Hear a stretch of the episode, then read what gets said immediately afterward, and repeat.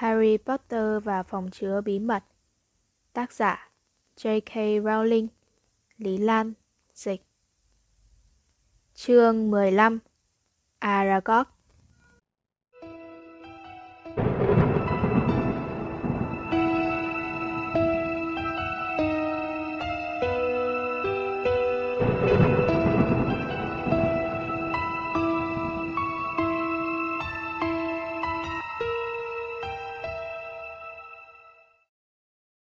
Mùa hè đang len lén trườn qua những khoảnh sân quanh tòa lâu đài. Nền trời và mặt hồ đều đã đổi sang màu xanh lơ hoa trường xuân. Trong các nhà lồng kính, hoa bắt đầu nở rộ. Cái nào cái nấy to bằng cái bắp cải. Nhưng cảnh trí bên ngoài cửa sổ lâu đài ấy, một khi đã vắng hình bóng lão Hagrid sải bước trong sân trường, với con chó phang bán theo gót, thì vẫn chẳng làm cho Harry vui được như trước nữa. Thực ra tình cảnh bên trong lâu đài cũng không khá gì hơn. Mọi thứ giờ đây bỗng trở nên rối rắm trầm trọng. Harry và Ron cố tìm cách đi thăm Hermione nhiều lần. Nhưng bây giờ khách khứa đã bị cấm lai vãng đến gần bệnh thất. Qua khe hở trên cửa phòng, bà Pomfrey nghiêm nghị bảo chúng. Phải tránh tạo cơ hội để mấy chuyện nguy hiểm lại diễn ra. Ta rất tiếc, nhưng mà không thể được. Bất cứ lúc nào kẻ tấn công cũng có thể quay trở lại để kết thúc mạng sống của những người nằm đây.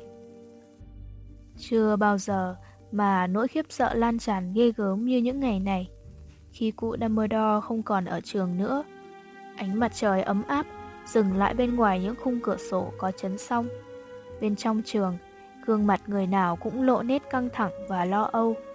Trong hành lang mà có vang lên tiếng cười, thì tiếng cười ấy nghe sao bất thường, the thế và thường nhanh chóng nín bặt. Harry luôn nhớ lại những lời nói cuối cùng của cụ Dumbledore. Các người sẽ thấy là ta chỉ thực sự rời khỏi trường khi không còn ai ở đây trung thành với ta.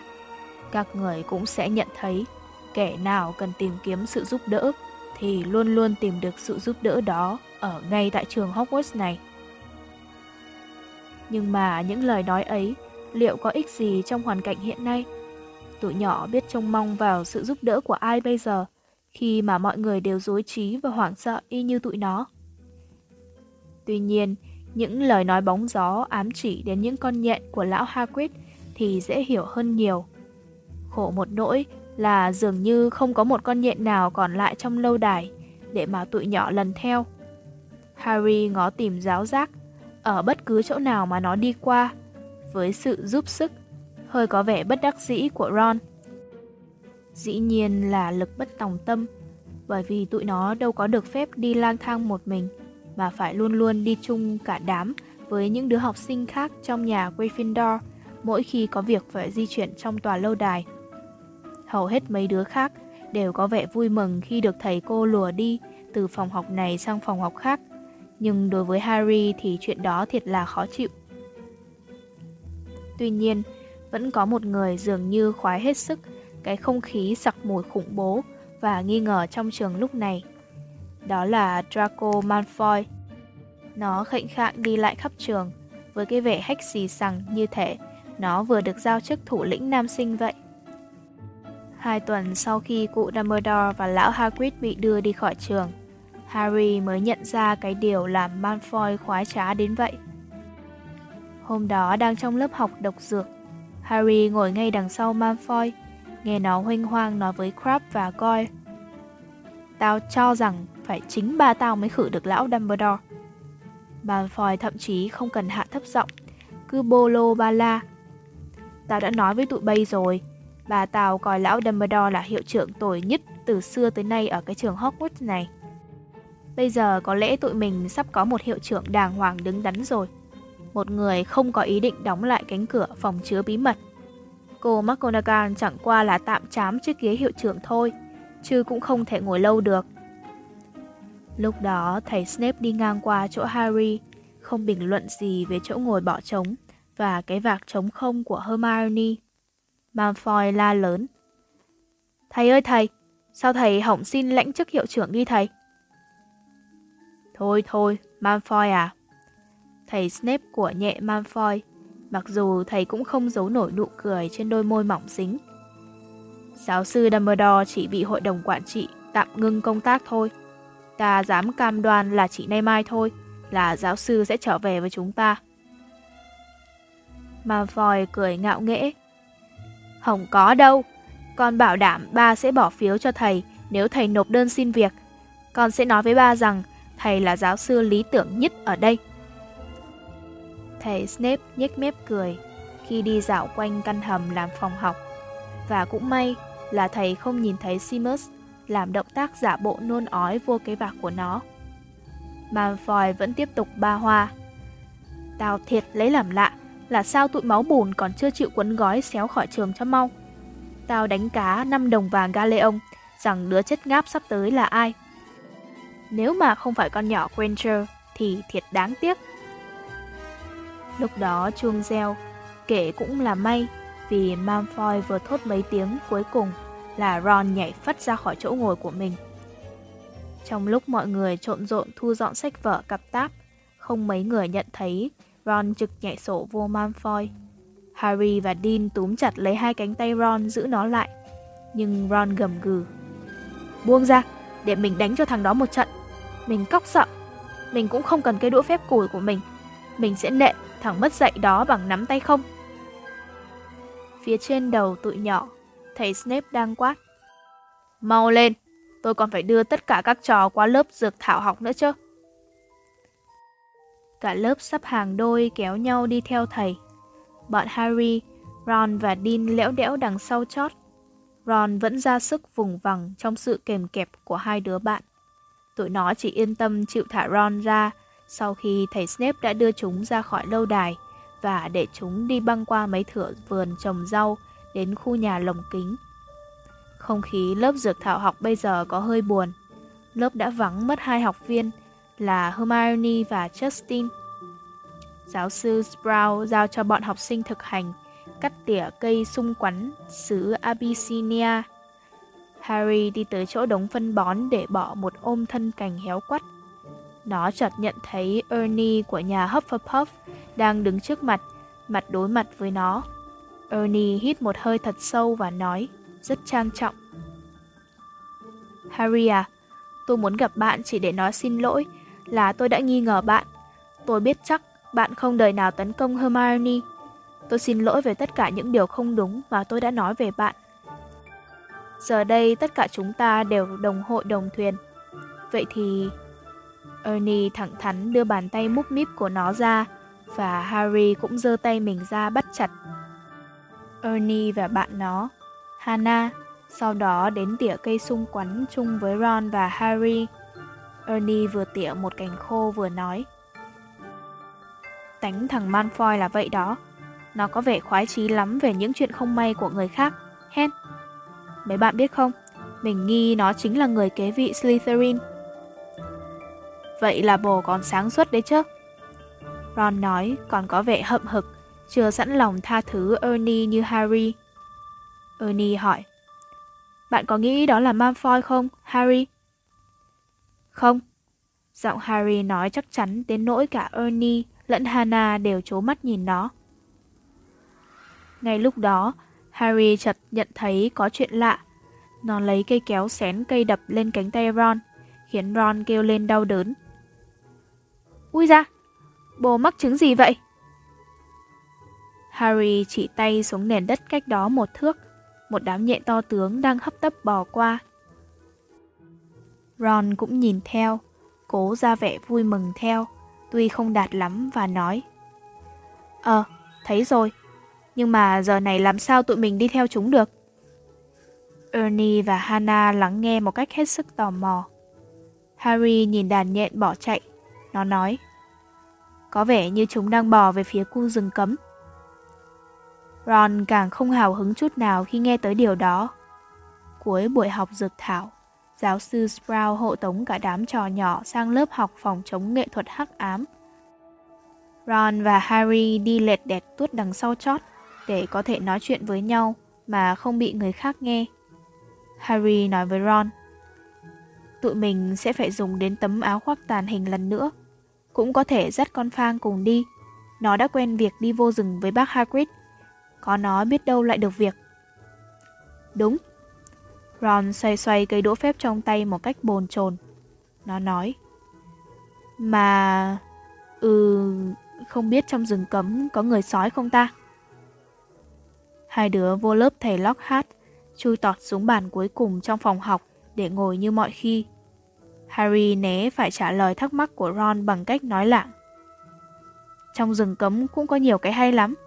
Mấy con nhân mã chẳng hại ai, còn mấy con bạch kỳ mã. Rừng cấm thì Ron chưa từng vô tới bao giờ, còn Harry thì đã vô một lần và không bao giờ muốn trở vô lần nữa. Vừa lúc đó, thầy Lockhart nhảy vô phòng, khiến cả lớp tròn xoe mắt ngó.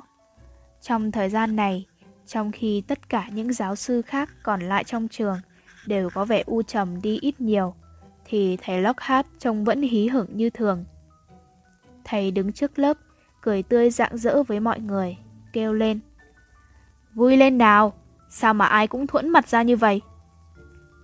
Bọn học trò liếc nhau ra ý bực bội không ai trả lời thầy Lockhart. Không lẽ mọi người không nhận thấy gì sao? Thầy Lockhart nói thật thông thả như thể đám học trò đều là một lũ chậm tiêu. Tai họa đã qua rồi, thủ phạm đã bị bắt. Dean vọt miệng hỏi lớn. Ai vậy thầy?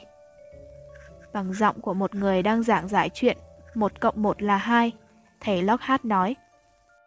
Chàng trai trẻ thân mến ạ, Bộ trưởng pháp thuật không đời nào bắt lão Hagrid nếu như không chắc chắn trăm phần trăm là lão ấy có tội. Ron lên tiếng, còn lớn tiếng hơn cả Dean. Ờ phải, đời nào? Thầy Lockhart vẫn nói tiếp, giọng hết sức tự mãn. Này cho Ron, ta dám nói là ta biết rõ chi tiết về việc bắt lão Hagrid nhiều hơn cho biết đấy, Weasley ạ. Ron há miệng định cãi lại, nhưng nó đành phải ngậm miệng lại giữa chừng vì bị Harry đá cho một đích đáng dưới gầm bàn. Harry nhắc. Lúc đó tụi mình coi như đâu có mặt ở đó, không nhớ sao? Cơn hồ hởi phấn khởi đáng ghét của thầy Lockhart như muốn nói rằng thầy đã dư biết từ lâu là lão Hagrid không xài được, cùng với sự tin tưởng ngây thơ của thầy rằng toàn bộ chuyện rắc rối lâu nay đã tới hồi chấm dứt, làm cho Harry ghét giận đến nỗi nó chỉ muốn vứt phăng quấn lang thang với ma cà rồng vào mặt thầy cho rồi. Nhưng nó tự dằn lòng lại, viết cho Ron mấy chữ. Tối nay, hành động. Ron đọc mẩu giấy, nuốt nước miếng một cách khó nhọc và nhìn qua chiếc ghế trống bên cạnh, nơi Hermione vẫn thường ngồi. Chỗ trống đó dường như giúp củng cố quyết tâm của nó. Ron gật đầu,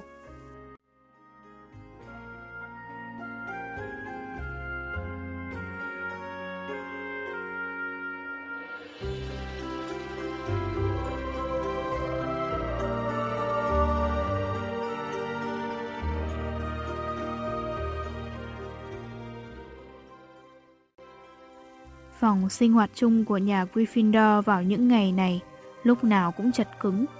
Bởi vì từ 6 giờ chiều trở đi, bọn trẻ đâu còn chỗ nào khác để mà la cà. Với lại chúng cũng có rất nhiều điều để bàn tán với nhau. Kết quả là phòng sinh hoạt chung không bao giờ yên vắng trước nửa đêm cả. Ngay sau bữa ăn chiều, Harry đã lôi tấm áo khoác tàn hình ra khỏi dương, ngồi đè lên tấm áo suốt từ tối cho đến nửa đêm, chờ cho phòng sinh hoạt chung vắng người. Fred và George rủ Ron và Harry chơi bài xí náp nổ. Ginny lặng ngồi, đúng ngay cái ghế Hermione thường ngồi, quan sát mấy ông anh đang chơi. Ron và Harry cố ý chơi thua để kết thúc ván bài sớm cho rồi. Nhưng dù vậy, đến tận sau nửa đêm, Fred, George và Ginny mới chịu rời phòng sinh hoạt chung để đi ngủ. Harry và Ron cẩn thận đợi cho tất cả những âm thanh vọng lại từ phòng ngủ nam và phòng ngủ nữ đều tắt ngấm, rồi mới lấy tấm áo khoác, tung ra, trùm lên mình cả hai đứa, rồi trèo qua lỗ thủng trên chân dung bà béo mà ra ngoài. Chuyện đi lần này cũng hết sức khó khăn, vì phải ra sức tránh né thầy cô đi dạo. Cuối cùng hai đứa cũng lần ra được tới tiền sảnh, đẩy cái chốt của cánh cửa khổng lồ bằng gỗ sồi, nhẹ nhàng lách mình qua, cố gắng không gây một tiếng kèn kẹt nào, rồi thoát ra ngoài khoảng sân đầy ánh trăng. Hai đứa sải chân trên bãi cỏ đen thui. Ron đột ngột nói. Biết đâu mình đi vô tới khu rừng rồi mới thấy là chẳng có gì để theo dõi. Nói cho cùng, mấy con nhện đó chắc gì đã kéo nhau đi vô rừng. Mình biết đúng là tụi nhện đó trông có vẻ chạy về hướng khu rừng thiệt. Nhưng... Ron kéo dài giọng nhận nha với niềm hy vọng là cuối cùng tụi nó khỏi phải đi vô khu rừng cấm. Hai đứa tới trước cửa nhà lão Hagrid, cánh cửa sổ nhà lão tối thui, làm tăng thêm vẻ buồn thảm. Harry đẩy cánh cửa ra, con Fang nhảy trồm lên, mừng như điên khi được thấy lại bạn bè. Hai đứa sợ tiếng sủa reo mừng như pháo nổ của con chó có thể đánh thức cả lâu đài dậy. Bèn vội lấy cho Phang mấy viên kẹo mật trong cái hộp thiếc để trên nóc lò sưởi. Nhờ mấy viên kẹo này, hai hàm răng của con Phang dính chặt nhau và nó thôi sủa. Harry để lại tấm áo tàng hình trên bàn của lão Hagrid. Khu rừng cấm tối đen như hũ nút nên cũng không cần tấm áo tàng hình lắm. Harry vỗ chân con chó, bảo Đi thôi Phang, tụi mình đi dạo một lát coi. Phang mừng quính, phóng theo hai đứa nhỏ ra khỏi nhà và chạy bắn tới bìa rừng. Ngang qua một cây phong, Phang sung sướng giơ một cẳng sau lên tới cây. Harry rút cây đũa phép của nó ra lẩm bẩm. Lumus. Lập tức, một đốm sáng nhỏ xíu xuất hiện ở đầu đũa, vừa đủ sáng để hai đứa dò tìm được dấu vết của những con nhện trên lối đi. Ron nói, Sáng kiến hay đó, mình cũng có thể thắp cây đũa phép của mình lên. Nhưng mà, bố cũng biết rồi, hỏng chừng nó lại nổ tung hay dở thêm trò gì nữa. Harry vỗ lên vai Ron, chỉ xuống mặt cỏ. Có hai con nhện lẻ đang vội vã chạy trốn ánh sáng từ cây đũa phép. Chúng lẩn vào sau một gốc cây. Ron thở dài, như thể đành chấp nhận điều tồi tệ nhất.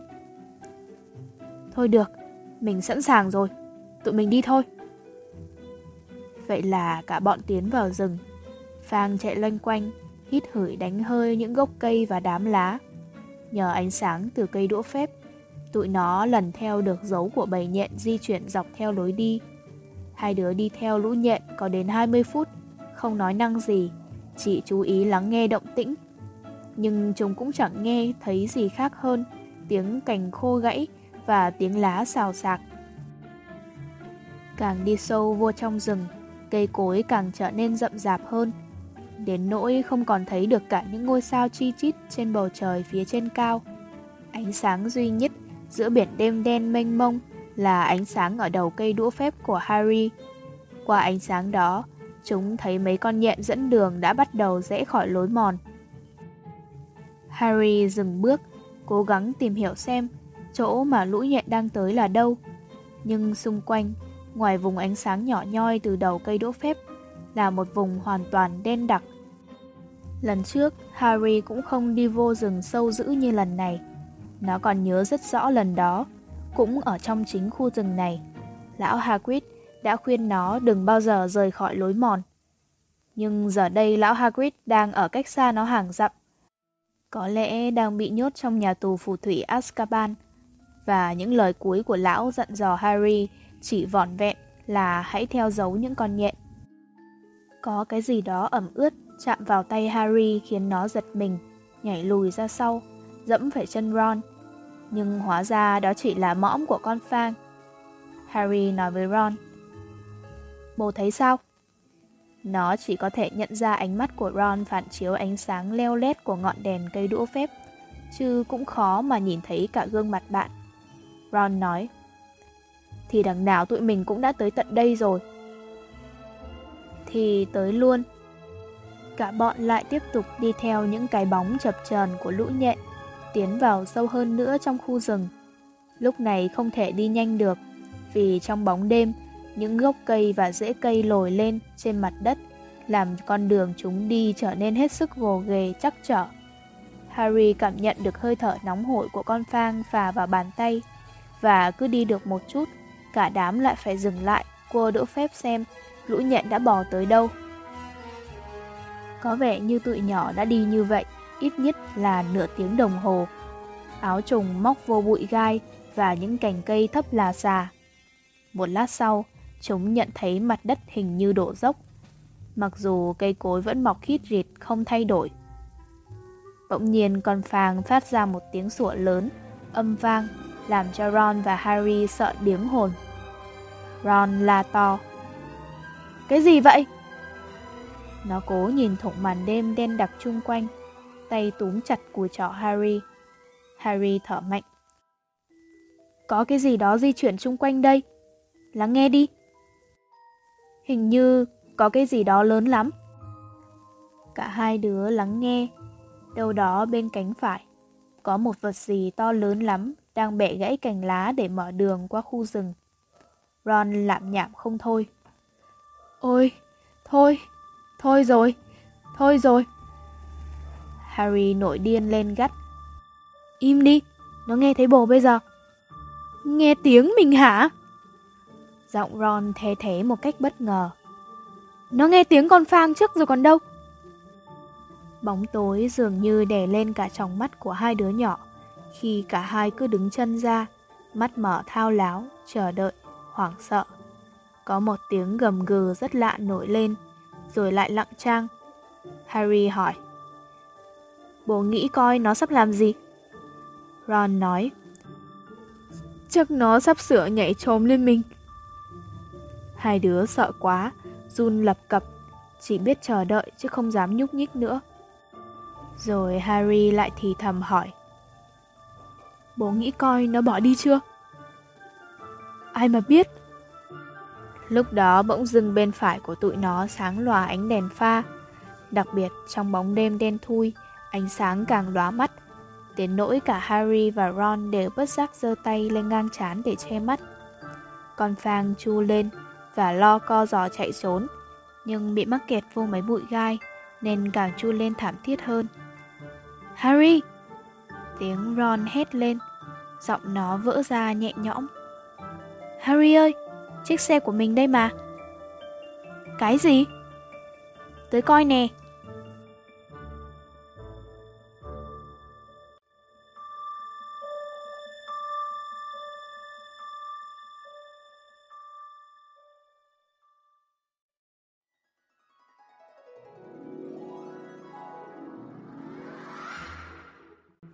Harry lao theo Ron về phía phát ra luồng sáng, trượt chân, vấp váp, suýt ngã lăn.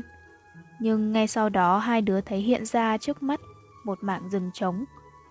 Chiếc xe của ông Weasley đang nằm trơ vơ ở đó, giữa vòng vây của lũ cây cối, dưới một vòng cành lá rậm rạp. Đèn pha ở đầu xe rực sáng. Ron há hốc miệng đi về phía chiếc xe. Chiếc xe cũng bò từ từ về phía Ron y chang một con chó khổng lồ màu xanh đang mừng chủ. Ron mừng lắm, sung sướng đi quanh chiếc xe, suýt xoa. Nó vẫn nằm đây từ hồi đó tới giờ. Coi kìa, rừng rú đã biến nó thành xe hoang rồi. Hai bên hông xe chảy chuộng và bê bết bùn sình Rõ ràng là nó cũng đã tự một mình chạy loanh quanh khắp rừng. Phang không có vẻ gì khoái chiếc xe lắm. Nó nép sát chân Harry và Harry cảm thấy được con chó đang run như cầy sấy. Từ từ thở chậm lại, Harry cất cây đũa phép của nó vô túi áo. Ron dựa vào chiếc xe, bàn tay đập nhẹ lên thùng xe như vỗ về. Vậy mà tụi mình cứ tưởng nó sắp tấn công tụi mình chứ. Lâu nay mình cứ thắc mắc không biết chiếc xe biến đi đâu. Harry nheo mắt tìm kiếm trong vùng ánh sáng mà đèn pha chiếc xe hơi soi dọi xem có dấu vết gì của mấy con nhện nữa không. Nhưng lũ nhện đã cuống cuồng chạy biến ra khỏi vùng ánh sáng đèn. Harry nói, tụi mình mất dấu rồi. Thôi, đi tìm lũ nhện đi. Nhưng Ron không đáp, nó thậm chí không nhúc nhích. Mắt cứ chừng chừng ngó một điểm nào đó ngay đằng sau Harry, cách mặt đất vài ba mét. Bộ mặt nó đầy vẻ kinh hoàng. Harry thậm chí không đủ thời gian để quay lại coi đó là cái gì. Một tiếng cách thiệt to vang lên và nó bỗng cảm thấy có cái gì đó vừa dài, vừa lông lá quắp ngang thân, nhấc nó lên khỏi mặt đất, khiến nó bị treo lơ lửng trên không, mặt ngó xuống đất.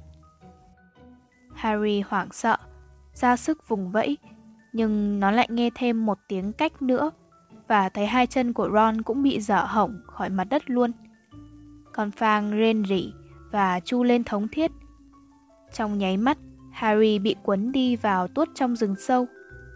Đầu trúc xuống đất, Harry nhận thấy con quái vật đang tha mình đi, có sáu cái chân dài cực kỳ và đầy lông. Hai chân trước của nó quặp chặt Harry trong đôi cảng đen bóng. Đằng sau nó, Harry có thể nghe tiếng chân của một con quái vật khác, hẳn là đang quắp Ron. Lũ quái vật đang tiến vào sâu giữa rừng. Harry nghe được cả tiếng con phang đang cố vùng thoát khỏi càng của con quái vật thứ ba. Con phang còn sức giống lên rền rĩ, chứ Harry thì dù rất muốn gào thét, vẫn không thể thốt được lời nào. Có vẻ như tiếng nói của nó đã bị bỏ lại với chiếc xe ở trạng trống trong rừng. Harry không thể nào biết được nó bị quái vật quắp đi như vậy trong bao lâu. Nó chỉ biết thình lình bóng tối nhạt đi một chút để nó có thể nhìn thấy mặt đất đầy lá rơi, giờ đây đã lúc nhúc lũ nhện. Vươn dài cổ ra ngó nghiêng ngó ngửa. Harry nhận thấy mình đã đến bên mép một lòng chảo. Lòng chảo này quang đãng không bị cây cối che khuất, nên nhờ ánh sao trời soi mờ mờ xuống đáy hố, mà Harry thấy bày ra một khung cảnh tồi tệ nhất nó từng nhìn thấy trong đời. Những con yêu nhền nhện không phải những con nhện bé tí sáng xít giữa đám lá khô trên mặt đất, mà là những con nhện cách xù như những cỗ xe ngựa, có đến 8 mắt, 8 chân, đầy lông lá và đen ngòm. Tên khổng lồ nhện nhện đang quắp Harry mở đường xuống lòng chảo qua cái bờ dốc đứng đến một cái mạng nhện khum khum bằng bạc răng ngay ở trung tâm lòng chảo. Những con nhện nhện khổng lồ khác súng xít chung quanh mạng nhện, dơ càng lên nhấp lách cách một cách hào hứng trước cảnh đồng bọn đem về những con mồi có vẻ ngon lành. Khi con nhện nhện khổng lồ thả mồi ra, Harry té trọng cành xuống đất, rồi lồm cồm bò dậy. Ron và Fang cũng bị té uịch xuống bên cạnh. Fang không còn chu sủa gì nữa, chỉ nằm co rúm một chỗ. Ron thì trông hãi hùng y chang như Harry, miệng nó ngoác rộng như đang gào một tiếng gào không thành lời. Còn hai con mắt thì trố ra, đến suýt lòi chồng.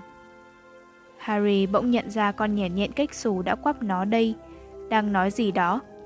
Cũng khó nghe ra nó nói gì, vì cứ mỗi tiếng thốt ra đều được đệm bằng tiếng càng nhấp lách cách. Con nhện nhện ấy kêu, Aragog, Aragog. Từ chính giữa cái vỏ mạng nhện mờ mờ, Thông thả hiện ra một con nhện có to cỡ một con voi nhỏ. Thân hình và chân cẳng có những đốm màu xám, còn những con mắt trên cái đầu xấu xí có càng thì màu trắng đục. Con nhện này mù. Vừa nhấp càng một cách sốt ruột, con nhện mù được gọi là Aragog lên tiếng hỏi. Cái gì đó? Con nhện đã bắt được Harry trả lời. Người! Aragog nhích tới gần hơn. Tám con mắt trắng đục của nó đảo quanh mơ hồ. Có phải bác Hagrid không? Con nhện nhện bắt được Ron đáp. Người lạ! Aragog quạo cọ, nhấp càng ra lệnh. Giết chúng đi, ta đang ngủ.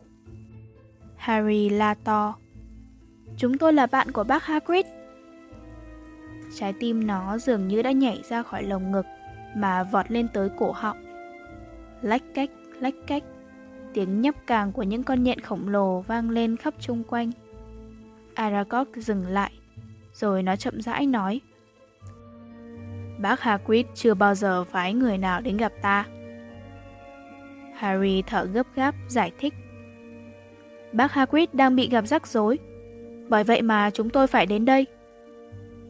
Con nhện già lặp lại. Bị rắc rối à? Harry cảm nhận được sự quan tâm lẫn trong tiếng nhấp càng lách cách. Nhưng tại sao bác ấy phái tụi bay đến đây? Harry định cố đứng lên, nhưng rồi nó quyết định bỏ ý nghĩ đó đi vì nó không tin rằng chân cẳng nó còn đỡ nổi thân hình mình. Vì thế Harry cứ ngồi bệt dưới đất mà nói, ráng hết sức mà bình tĩnh. Ở trường, người ta cho là bác Hagrid đã thả thả gì đó ra giết hại học trò. Họ đã bắt bác nhốt vô nhà ngục Azkaban rồi. Aragog tức giận nhấp càng như điên và đám đông nhền nhẹn hiện diện khắp lòng chảo cũng đồng loạt nhấp càng hưởng ứng. Như một chàng vỗ tay, nhưng chàng vỗ tay ấy làm Harry teo hết ruột gan vì kinh hoàng. Aragog lại cáu kỉnh lên tiếng. Nhưng chuyện đó đã xưa rồi mà, xưa lơ xưa lắc. Ta còn nhớ rõ, chính vì chuyện đó mà họ đuổi học bác ấy. Họ tưởng ta chính là con quái vật trú ẩn trong phòng chứa bí mật. Họ tưởng bác Hagrid đã mở cửa phòng chứa bí mật và thả ta ra. Mồ hôi lạnh dịp trên trán Harry. Nó hồi hộp lắp bắp hỏi lại. Vậy, vậy ra, ông không, không phải là con quái vật đã thoát ra từ phóng chứa bí mật. Ta hả? Aragog quát lên, càng nhấp càng lách cách tức giận. Ta không hề sinh ra trong cái lâu đài đó. Quê ta ở một nơi xa lắm. Một kẻ lữ hành đã đem ta cho bác Hagrid từ khi ta hãy còn là một cái trứng. Bác Hagrid lúc đó cũng hãy còn là một cậu học trò. Nhưng bác ấy đã chăm sóc ta, giấu ta ở một phòng xếp trong lâu đài, nuôi ta bằng thức ăn thừa mà bác góp nhặt ở bàn ăn. Bác Hagrid là một người tốt, một người bạn vĩ đại của ta. Khi họ phát hiện ra ta, đổ thừa ta gây ra cái chết của cô nữ sinh đó, thì bác Hagrid bảo vệ ta. Từ đó tới giờ, ta vẫn sống trong khu rừng này. Bác Hagrid vẫn thường lui tới đây thăm viếng ta. Bác ấy thậm chí còn lo cả chuyện dựng vợ gả chồng cho ta nữa. Bác ấy đem mô xác về đây làm vợ ta, và tụi bay thấy đó, gia đình ta nay đã con đàn cháu đống đầy ra đó. Tất cả đều nhờ tấm lòng bác ái của bác Hagrid. Harry gom tất cả lòng can đảm còn sót lại trong người nó, hỏi. Vậy, ông không hề tấn công ai hết? Còn nhện già ồm ồm quát. Không đời nào, bản năng ta cũng không hiền lành gì, nhưng vì kính trọng bác Hagrid, không đời nào ta lại làm hại một con người. Xác của cô bé bị giết nằm trong buồng tắm nữ, mà ta thì không hề biết đến chỗ nào khác trong lâu đài, ngoài cái phòng xếp nơi mà bác Hagrid đã nuôi lớn ta. Nói giống ta vốn chuộng sự yên tĩnh trong bóng tối. Vậy thì, ông có biết cái gì đã giết chết cô gái đó không? Harry liều mạng hỏi tiếp và nói luôn. Tại vì, cho dù là cái gì đi nữa, thì bây giờ nó lại đang tấn công học trò trong trường. Lời nói của Harry chìm trong hàng loạt tiếng lách cách của những cái càng, khắp nơi thi nhau nhấp một cách giận dữ. Bóng những con nhện nhện cách xù bồn chồn chuyển động chung quanh Harry. Aragog nói, Kẻ đó sống trong lâu đài, là một sinh vật cổ xưa mà nòi giống nhện nhện của ta sợ hơn hết thảy mọi thứ trên đời. Khi ta cảm nhận được sự tồn tại của con ác thú đang quanh quẩn trong lâu đài, ta đã van nài bác Hagrid thả ta ra. Ta vẫn còn nhớ rõ mà. Harry khẩn thiết nài nỉ. Là con gì vậy? Trung quanh dậy lên tiếng nhấp càng lách cách to hơn. Những bóng đen của những con nhện nhện khổng lồ dường như đã tiến đến sát Harry rồi. Aragog giận dữ nói. Ta không muốn nói đến nó. Ta không bao giờ gọi tên nó. Ngay như với bác Hagrid, ta cũng không bao giờ nói tới tên của con ác thú ghê giận đó, cho dù bác đã gặng hỏi ta nhiều lần. Harry không muốn thúc ép một con nhện nhện già, nhất là trong lúc bầy nhện nhện chung quanh cứ dồn sát tới nó từ mọi phía. Aragog có vẻ như đã chán chuyện trò, nhưng lũ con cháu nó thì vẫn tiếp tục từ từ dồn sát tới Harry và Ron. Harry nghe tiếng lá bị nghiến rào rạo quanh mình. Nó khẩn khoản, gọi Aragog. Vậy thôi, chúng tôi đành đi về vậy. Giọng Aragog rề rề. Đi về, ta không nghĩ vậy đâu. Nhưng, nhưng... Lũ con trai con gái của ta, theo lệnh ta, không hại bác Hagrid. Nhưng ta không thể nào cản được lũ chúng nó những món thịt tươi sống tự dẫn xác tới lãnh địa của ta nộp mạng. Thôi, vĩnh biệt, hỡi những người bạn của bác Hagrid.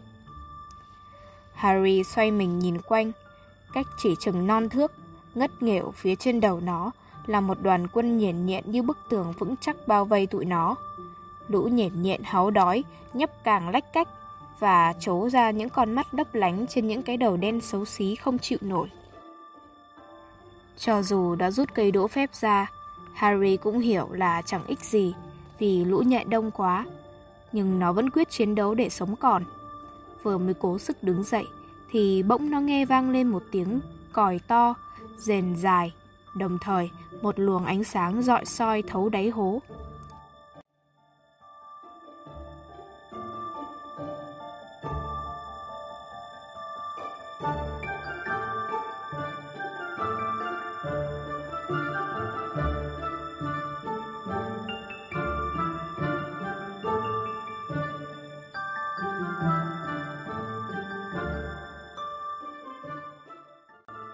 Chiếc xe hơi bị phủ phép của ông Weasley đang rầm rầm chạy xuống dốc. Đèn pha sáng trưng, còi hụ inh ỏi. Chạy tới đâu hất văng lũ nhện ra khỏi chỗ đó. Nhiều con nhện nhện té trọng càng.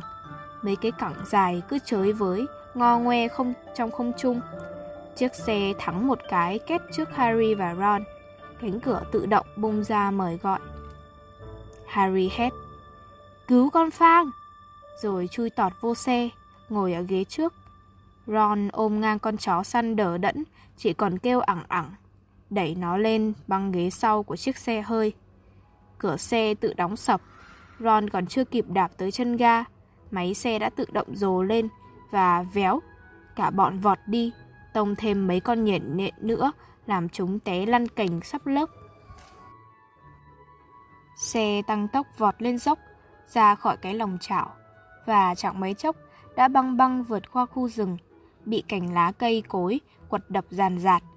Nhưng chiếc xe cũng khéo léo, biết lách lượn tìm từng khoảnh trống mà chạy, theo một con đường mà xem ra nó đã biết dành. Harry nhìn sang Ron, miệng Ron vẫn còn há hốc trong tiếng gào không thành lời, nhưng mắt thì không còn trợn lòi ra nữa. Bố có sao không? Ron nhìn thẳng tới trước, chưa thốt nổi lời nào. Chiếc xe băng càn qua những bụi cây thấp, con Phang tìm lại được tiếng sủa và chu lên om sòm từ băng ghế sau. Harry thấy cái kiếng chiếu hậu bị bay tưng khi chiếc xe lách mình né một cây sồi vĩ đại. Sau khoảng chừng 10 phút ẩm ĩ nhọc nhằn, cây cối thưa dần và bọn Harry được thấy lại mảnh trời lác đác trên cao. Bỗng nhiên, chiếc xe đứng khựng lại, khiến cho tụi nó suýt đập đầu vô kính chắn gió thì ra đã đến được bìa rừng. Còn Phang tông vào cửa sổ, sốt ruột muốn thoát ra khỏi chiếc xe càng nhanh càng tốt.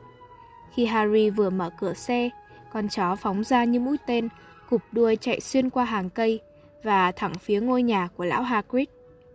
Harry cũng xuống xe và một hay hai phút sau, Ron mới có vẻ hoàn hồn, tay chân bắt đầu có cảm giác và nó bắt trước Harry leo xuống xe, mắt vẫn còn đờ dại và cổ còn cứng đơ. Harry vỗ vỗ vào chiếc xe bày tỏ lòng biết ơn. Chiếc xe bèn re vô rừng và trong chốc lát là biến mất. Hai đứa quay trở lại căn tròi của lão Hagrid để lấy lại tấm áo tàng hình. Con Phang vẫn còn run rẩy trong cái ổ lót chăn của nó. Khi Harry trở ra ngoài, nó thấy Ron đang nôn thốc nôn tháo trong thửa vườn bí rợ của lão Hagrid. Ron vừa chùi miệng vô ống tay áo vừa thều thào nói mình sẽ không đời nào tha thứ cho bác Hagrid. Nghe lời ổng, theo chân những con nhện, thiệt là nhờ phước đức ông bà mình mới còn sống sót trở về đây. Harry nói, mình dám cá là bác Hagrid không thể ngờ là Aragog lại nữ làm hại đến bạn bè của bác như vậy đâu. Ron vẫn còn tấm tức, thụi một nắm đấm vô tấm vách căn tròi. Thì chính đó là tai họa của bác ấy. Bác ấy cứ cho là những con quái vật không đến nỗi khủng khiếp như người ta đồn đại đâu. Thử coi, chuyện đó đưa bác ấy tới đâu? Nhà ngục Azkaban. Ron run bần bật, không kiềm chế được nữa. Mà bác ấy kêu mình đi theo mấy con nhện đến đó để làm gì chứ? Bây giờ mình muốn biết là chuyến mạo hiểm này thì giúp tụi mình tìm ra được cái gì hả? Harry tung tấm áo khoác tàn hình lên, trùm kín cả hai đứa, rồi xốc nách Ron, đỡ bạn đi về tòa lâu đài. Bác Hagrid muốn cho chúng ta biết là bác vô tội và bác không hề mở cánh cửa phòng chứa bí mật. Ron khịt mũi tỏ vẻ bất đồng ý kiến. Hiển nhiên, theo ý Ron thì ấp trứng nhện nhện trong phòng xếp không thể nào được coi là vô tội. Khi bóng tòa lâu đài hiện ra lù lù trước mặt, Harry sửa sang tấm áo tàng hình để yên trí là chân cẳng tụi nó cũng được phủ kín, rồi mới đẩy cánh cửa khổng lồ bằng gỗ sồi ra. Hai đứa cẩn thận băng qua tiền sảnh, rồi trèo lên cầu thang cẩm thạch, nín thở khi đi ngang qua những hành lang, nơi những người trong phiên trực đang đi lại canh phòng hết sức cảnh giác. Cuối cùng, hai đứa cũng an toàn về được tới phòng sinh hoạt chung của nhà Gryffindor. Ở đó, củi lửa đã cháy rụi thành cho tàn. Hai đứa cởi áo tàng hình ra, trèo lên cầu thang xoắn mà lên phòng ngủ của mình. Ron lăn ra giường, không màng đến cả chuyện cởi giày hay thay quần áo. Tuy nhiên Harry lại chẳng cảm thấy buồn ngủ lắm. Nó ngồi ở mép giường, nghĩ ngợi hoài về những điều mà Aragog đã nói. Nó nghĩ con quái vật đang lợn vợn đâu đó trong lâu đài nghe hao hao như Voldemort, một thứ mà ngay đến cả những con quái vật khủng khiếp khác cũng không muốn nhắc đến tên. Nhưng bí mật về con quái vật đó thì vẫn còn nguyên. Nó là cái gì? Làm sao nó hóa đá được các nạn nhân? Cả Ron lẫn Harry đều chịu, chưa tìm được. Và có lẽ ngay cả lão Hagrid cũng không hề biết trong phòng chứa bí mật có chứa bí mật gì. Harry rút chân lên giường, ngồi dựa lưng vào gối, ngắm ánh trăng xuông tràn qua cửa sổ tháp Gryffindor. Nó nghĩ chán chê, vẫn không vỡ ra được là tụi nó có thể làm gì. Lần theo đầu mối nào thì tụi nó cũng đi tới ngõ cụt. Riddle đã bắt nhầm người, người kế vị Slytherin đã thoát và không ai dám chắc kỳ này cũng chính là kẻ đó đã mở cánh cửa phòng chứa bí mật hay lại mới nảy ra kẻ kế vị khác nữa. Chẳng còn ai khác để hỏi. Nó nằm xuống, vẫn ám ảnh về những điều Aragog đã nói. Khi mơ mơ màng màng sắp ngủ, thì đột nhiên một ý tưởng nảy ra như thể đó là niềm hy vọng cuối cùng. Lập tức Harry ngồi bật dậy. Ron! Ron! Harry khẽ gọi trong bóng tối. Ron thức giấc, cẩn nhằn cằn nhằn y như con phang, trợn mắt nhìn quanh và thấy Harry. Ron! Cô gái đã chết ấy! Aragog nói xác cô ấy được tìm thấy trong buồng tắm. Harry thì thầm, mặc kệ tiếng ngáy như sấm của Neville từ góc phòng. Không chừng cô ấy vẫn chưa ra khỏi phòng tắm. Không chừng cô ta vẫn ở đó thì sao? Ron dụi mắt, mặt mày cau có trong ánh trăng, nhưng rồi nó cũng chợt hiểu ra. hỏng lẽ, bồ cho là... hỏng lẽ, đó là con ma khóc nhé mơ thố.